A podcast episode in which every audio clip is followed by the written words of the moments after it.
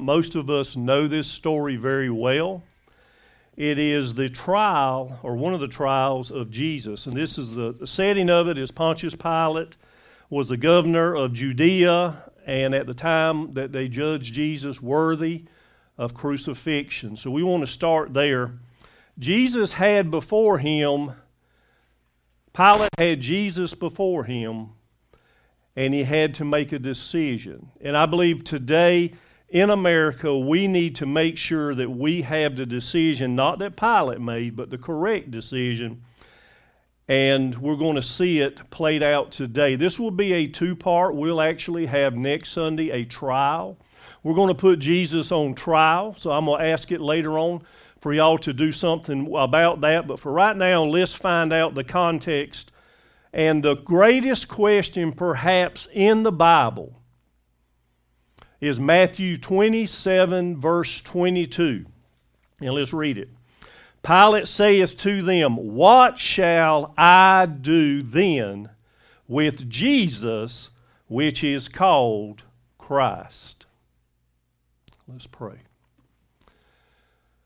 Oh God, as we're here, Lord, that is the most paramount question that we as Christians need to decide today. Going forward from this day, what are we to do with you? Lord, let us be that light. Lord, let us be that catalyst for change in America, Lord, that you can have the glory for us. In Jesus' name I pray. Amen.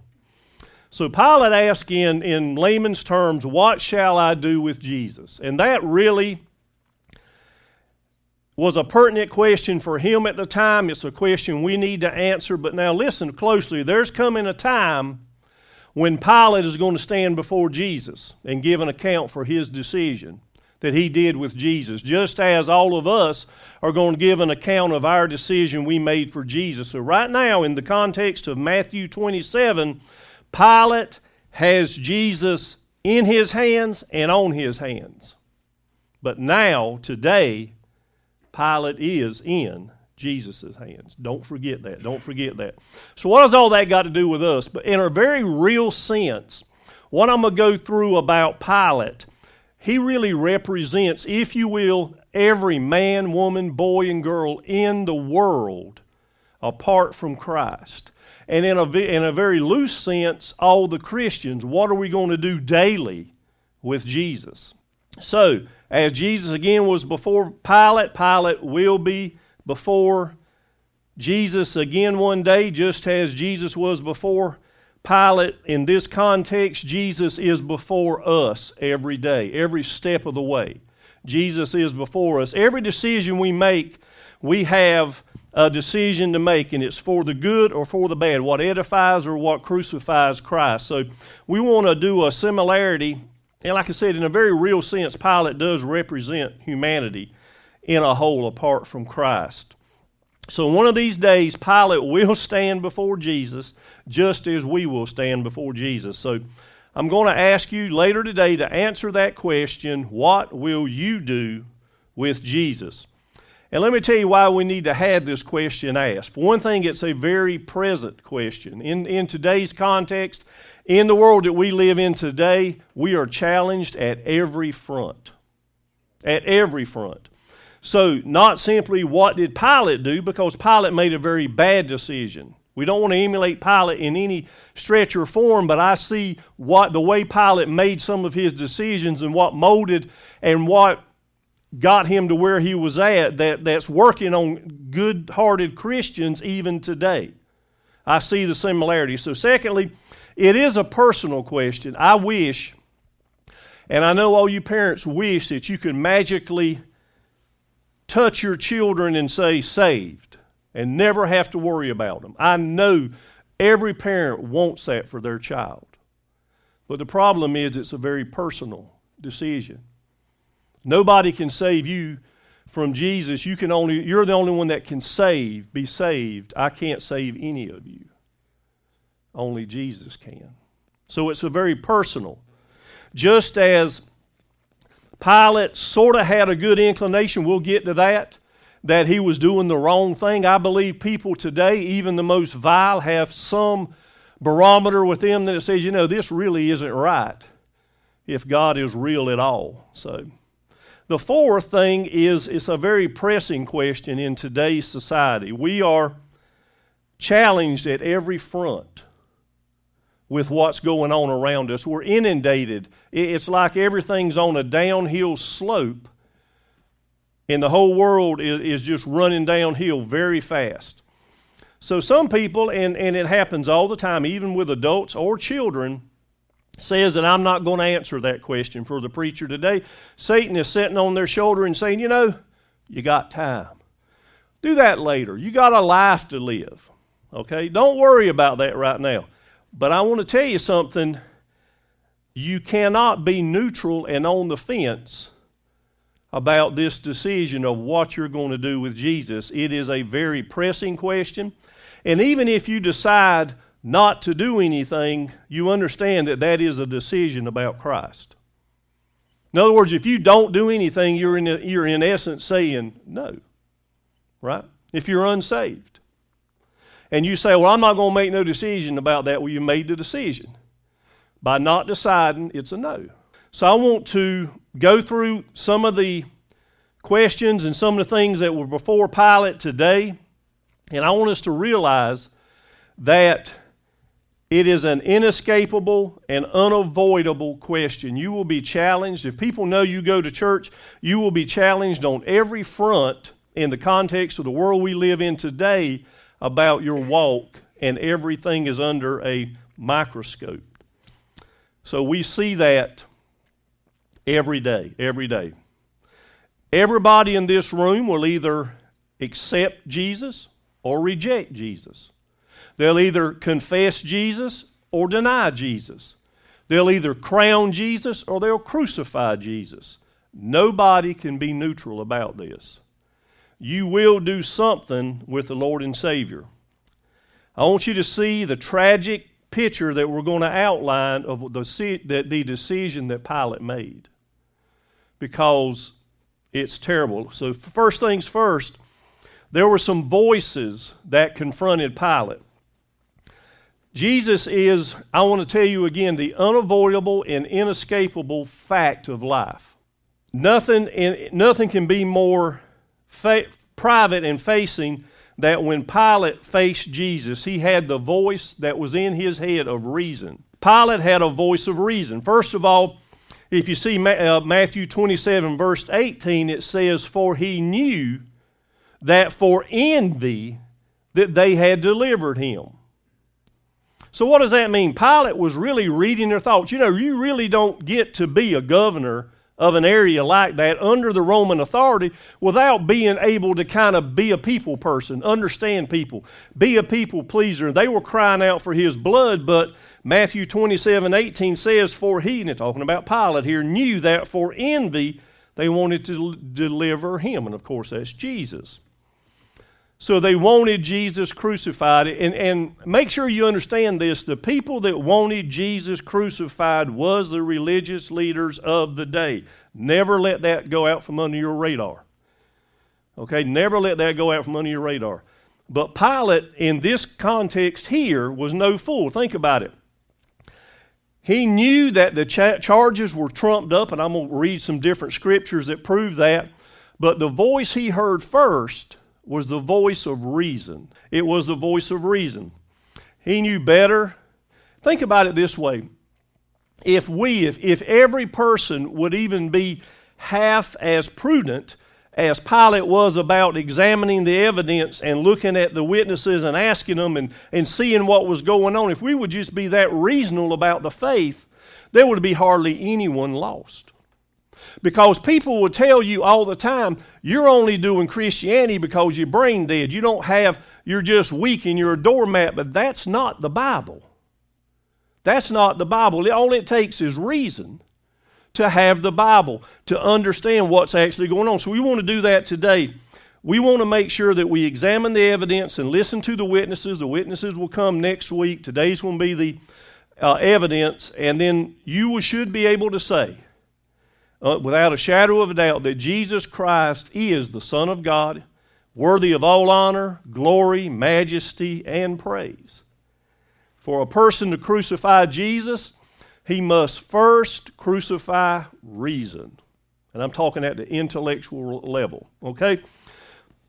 C.S. Lewis, in a, in a book called Mere Christianity, wrote this trilogy of things. He said you can do three different things with Jesus. Now, just as a side note, Jesus is a fact of history. You can go outside the Bible and find out that Jesus really lived and really died and really was raised from the grave. That ain't something you got to just take from the Bible. There is secular history wrote in that same time period that represents that. So Jesus is a fact. There's no debating that. The question is, what was Jesus? Okay, that's, that's the question. You can't say that. C.S. Lewis in Mere Christianity said this. He said, Do we want to make Jesus a liar? Well, what's a liar? A liar is someone that is deceitful. In other words, he thought he was God, knew he wasn't God, but thought he was God by some weird imagination. That's what he did. So, so on one hand, you have is Jesus a liar? So if Jesus is not a liar, C.S. Lewis said he might be a lunatic. C.S. Lewis said he was on the lunatic on the level of a man that thought he was a poached egg. That level of a lunatic. But what is a lunatic? A lunatic is a man that actually sort of believed he's God, but really isn't God. We've had some of those throughout history that thought they were God, but really weren't. But, but for some deranged reason, that Jesus was a lunatic, that he was just crazy. Or is he who he said he was? And Lord. That's the three things we need to make sure we understand. The fact of him being a person that lived on earth is a fact, it's a historical fact. Slat that aside, Jesus lived.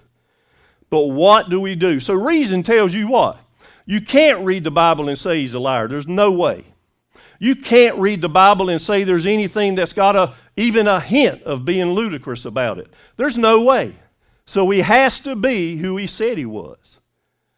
And if we believe that, then our life needs to reflect that. Right? So reason confronted Pilate. Pilate said, He's done nothing wrong. Second thing that confronted Pilate was a voice of a loved one. A voice of a loved one. We see that in verse 19, still in Matthew 27. When he sat down, that's Pilate, sat down at the judgment seat, his wife sent unto him, saying, Have thou nothing to do with this just man? For I have suffered many things this day in a dream because of him. You got that? Pilate's wife somehow was in contact with God. God warned her in a dream. She, loving Pilate as she should and as she did, warned him. I want to ask everybody Has there ever been a time that a loved one told you about Christ? And some of you can give an, an, account, and I'll ask for that again next Sunday. But some of you can give an account of what Jesus has done based on what a loved one spoke to you. So Pilate had the voice of a loved one telling him, Don't mess with Jesus, don't have nothing to do with him. The next voice was his conscience. His conscience. Pilate's conscience thundered within him. Think about it. These is verse still in Matthew 27 verses 23 and 24. And the governor said, What evil hath he done? But they cried out more, saying, Let him be crucified. When Pilate saw that he could prevail not, but rather that a tumult was made, in other words, a rite was starting, he took water and washed his hands before the multitude, saying, I am innocent of the blood of this just person. See ye to it. So Pilate's conscience told him what the truth was. Pilate probably felt dirty, grimy, whatever. He wanted to get his hands rid of that, but his conscience screamed at him not to do it. Not to do it. But he did it anyway. He did it anyway. You've never, if you've never given your heart to Christ, reason says that you should. You have to throw reason out the window not to consult and see Jesus for who he really is. You have to throw your reason away. So, reason says you should be saved. Loved ones probably have told you throughout your life that you should be saved. Even sometimes your own conscience tells you that it's the right thing to do with Lord Jesus Christ. But the voice I want to press down on this morning is the voice of Jesus. What did Jesus tell Pilate? Jesus spoke to Pilate. In order to find that, we've got to jump out of Matthew into John 18, verse 37, just one verse. John 18, chapter 18, verse 37. Pilate therefore said unto him, talking to Jesus, Art thou a king then? Jesus answered, Thou sayest that I am a king, and to this end was I born, and for this cause came I into the world, that I should bear witness unto the truth. Everyone that is of the truth heareth my voice. You say, I may have heard the voice of reason. I may have heard the voice of a loved one. I may have even heard the voice of my own conscience. But Satan will tell you you've never heard the voice of Jesus. I got news for you, you just did. It's in His written word. It's in His written word. I read the Word of God. The Bible is alive, it is a breathing document. It speaks to you. So, those words from Jesus is it has no greater authority than as if Jesus was standing right here and breathed them himself and said, There's no, there's no difference in it. It is the Word of God. You're just listening to me, the, the guy that's portraying it or, or, or, or spitting it out as a sermon to you. But it's the Word of God.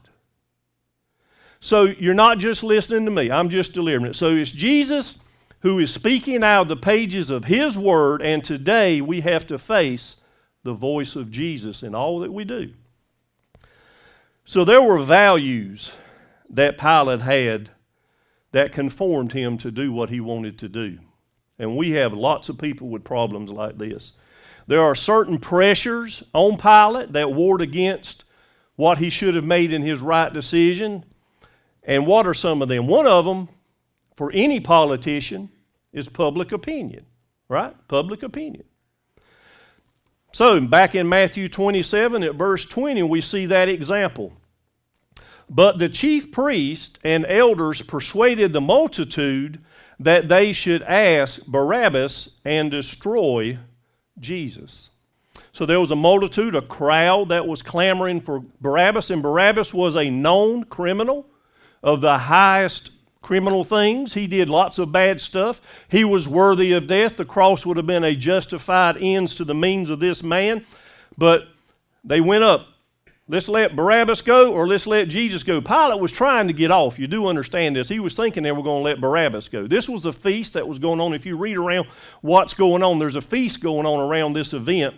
Not because of it per se, but just around the event. And, and during that feast, they always let one person go. It's kind of to help the morale, I guess. But before then, they said, You want to get Barabbas go or Jesus? And what did the crowd cry? Crucify Jesus. Crucify Jesus. So Pilate in his heart was a politician, right? He was a politician. He wanted whatever the crowd wanted. Where'd you get that out, Pastor? Read Mark chapter 15, verse 15. And so Pilate, willing to contend the people, released Barabbas unto them and delivered Jesus when he had scourged him or whipped him to be crucified. Think about it.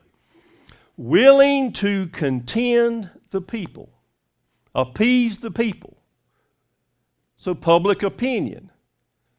How strong today is public opinion in the life of a Christian? We have social pressures like you wouldn't believe. I can't imagine going through school now. I can't imagine. Sin is still sin, but I'm talking about like on steroids now, just everywhere. So public opinion wars even on the saints of God. So be careful, be careful. So if you hadn't already listened, I'm going to ask for a, a decision later on in this, me- this message, and it will be a public decision, okay? I'm going to ask you not only to decide in your heart, but give a public, outwardly, openly, unashamedly answer to this question. Okay? And as soon as I do, at that very moment, you're going to feel pressure. It happens at every time we have the last song. We have the benediction. It happens to everyone. You feel this pressure to say, you know, if I go up there today, so and so's going to think something's up with me. What are they going to think? What is my church going to say if I happen to part out, step out, and come up here and bow down before God? Or if my knees ain't very good, how about the front row? Nobody seems to want to sit on them. Them are good, and we got one over here. We could just walk up and do a public demonstration of listen, I have a problem. I need to sit down and get serious with God. But when I ask for that public outward decision, Satan's going to say, eh, don't do that today. People might talk about you. If you make a decision for Christ to live more for Him, you've got to go back to work and reflect that decision. Your whole life will reflect, your, your actual neighborhood may be able to see a difference in what happens if you put Jesus first. So, what else beside a public opinion had Pilate? Well, pride for sure, pride. If you turn to John chapter 19, I want to read you something about a very, very arrogant and proud man. John 19, verses 9 through 10. And went again unto the judgment hall, that's Pilate again, said to Jesus, Whence art thou? Where'd you come from, Jesus? But Jesus gave him no answer. Listen closely. Then Pilate saith unto him, Speakest thou not unto me? Knowest thou not that I have the power to crucify thee, and I have the power to release you? What did Pilate say in a nutshell? Jesus, you've got gall not to speak to me. I'm holding your life in my hands, right? I can release you. I have the power to release you, or I can have you crucified. And you have the gall not to speak to me? You hear the pride in that? You hear the pride in that? It's very obvious that Pilate was a very prideful man. But Jesus' response is in verse 11 the very next verse. Thou couldst have no power at all against me, except it were given thee from above. Therefore ye have delivered me unto thee hath a greater sin. Had a greater sin. Jesus told him, He says, You don't have any power but what's given to you from on high. So Pilate was a prideful man. Pride, the Bible's plain. Pride comes before a fall, right? Pride cometh before a fall. So our hearts are so proud. Even as believers, we wrestle with pride. So the main pressure and positions, and we got to get that straight, and we'll, we'll be wrapping this thing up in a minute. The main pressures that Pilate had to fall under and, and what molded him and made him was the, was the pressure of position and possession. So Pilate was the governor. He, you know, he, he sounded like any other politician. Whatever was buttering their bread is where he wanted to go. So if Pilate, Pilate didn't make the politically correct decision, if he did not do the politically correct thing, then he could lose his job, right? Lose his job. Back in John chapter 19, one verse, verse 12. And from this force, Pilate sought to release him. But the Jews cried out, saying, If thou let this man go, thou art not a friend of Caesar. Whosoever maketh himself a king speaketh, against Caesar. You hear what the people said? Think about it. Pilate at this point was probably thinking this you know, they might send a letter to Rome or go to Rome and say that I'm just consorting maybe with another king, and everybody knows around here, Pilate would say that everybody knows that Caesar's king, and they try to make out like I'm trying to be a king because I don't want to do what the people do. You see the pressure that come on Pilate. You see the pressure. So think about it in conclusion for today. There are some of you, you're afraid that if you give your heart to Jesus Christ and did what you know you ought to do, that it may cost you. It will. Jesus said himself, He says, In this world you will have trouble, but be of good cheer. I have overcome the world.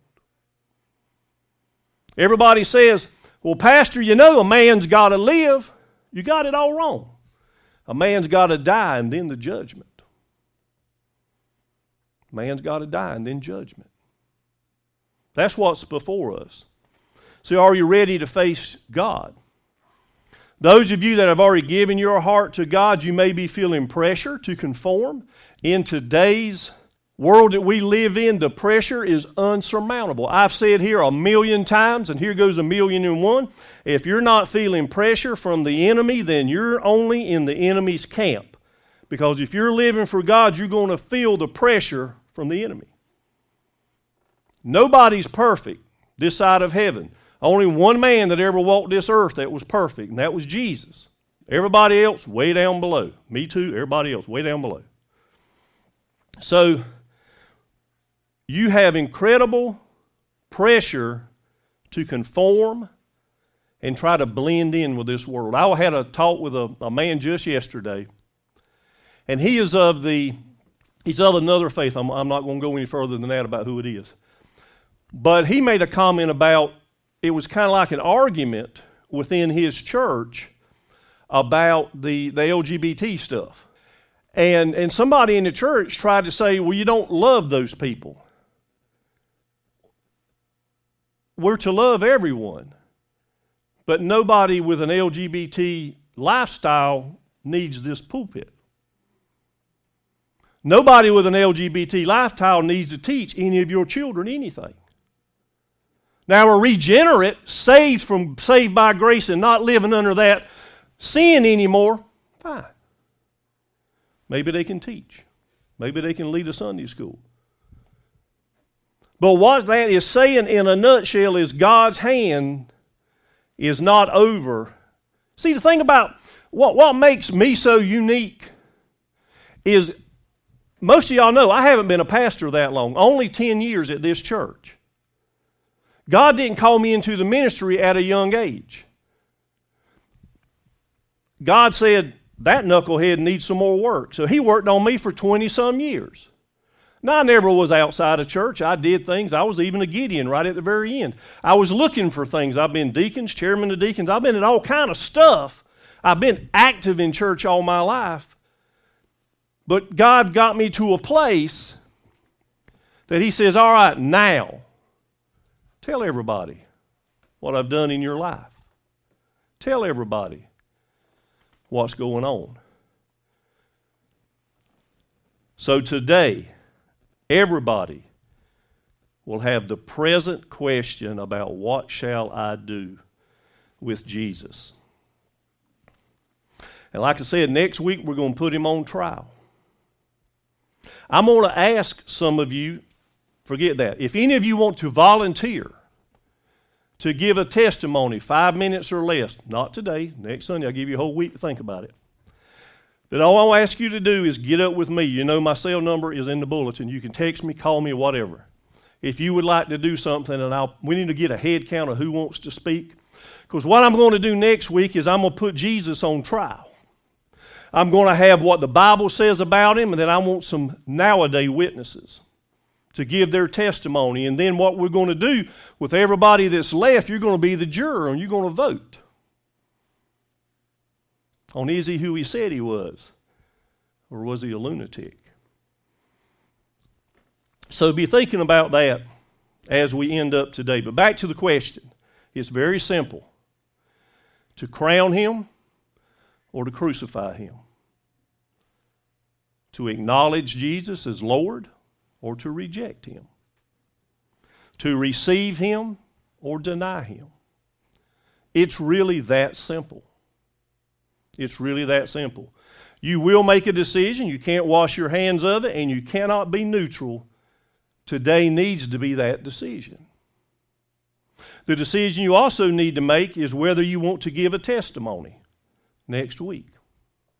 That's a decision you need to make. You need to say, well, has God been good enough to me?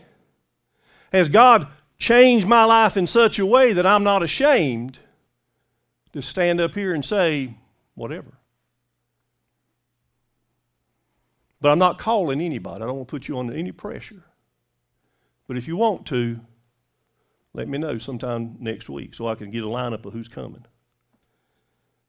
But today we want to make sure we make that decision because it is very pertinent. To those of us who are saved, there's got to be somebody that you're praying for. There's got to be.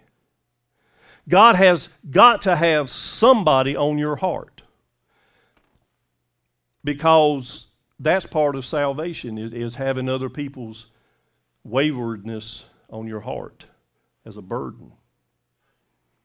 So I'm going to ask in just a minute as we sing our last song, I didn't even look at what it was, I am resolved, that if you have something on your mind, if you have someone in your heart that you need to pray about, you know, Satan has almost shut down the altar because of pride and because of people saying, I don't want so and so to think I did anything wrong. I want to just go pray for my whatever. It doesn't matter, y'all. You come up here, you're making a public statement, even as small as the public arena is, you're making a public statement that I believe in the power of prayer and I believe that I need to get serious with God. So I want to come up here and, and sit on a bench or kneel, whatever's comfortable for you. And I want to do a little business with Jesus. I want to pour out my heart before a holy God on account of whatever's on your heart. Many people raise their hand to have unspoken request. This is the time to do business about that in prayer. And as a church, if we can get together and not be too scared of this pulpit, I promise you, nobody that's ever come up here has ever left disappointed. You may have left in the same boat you came in on. If you just come up here to cry alligator set of tears and, and you've done something wrong and, and you, want you want some forgiveness for it, but you don't see Jesus for who he really is. But you never can come up here and be disappointed. Because in the little things, we need to be faithful. Jesus said, I will make you over even bigger things if you're faithful in the little things. You know, years ago, the altar was a place that grown men came and prayed for rain. Farmers. That, that, that grown men and women cried for their grandchildren or their children to be saved. Not that they were trying to make a big deal of it, but they were serious before a holy God. And they wanted to say to the church, I got a burden. I'm praying for. So I want to ask you, what have you done with Jesus? What are you going to do with our Lord and Savior, Jesus, as we pray? Dear God, our Heavenly Father, Lord, as we're here today with that most pressing question that was before Pilate, Lord, I, I can't imagine the pressure that those apart from you feel. But Lord, I know the pressure that those that's part of you feel. To walk that walk and to be that person. Lord, we fall, we stumble as believers. But Lord, your grace is sufficient. Lord, it should make us such a humble person to know that you loved me even in, spite of me. So, Lord, as we're here today, but sing this last song, Lord, let the hearts and mind be clear and know that today we crown you King of Kings and Lord of Lords. For it's in Jesus' name I pray. All God's people said, Amen. Please stand.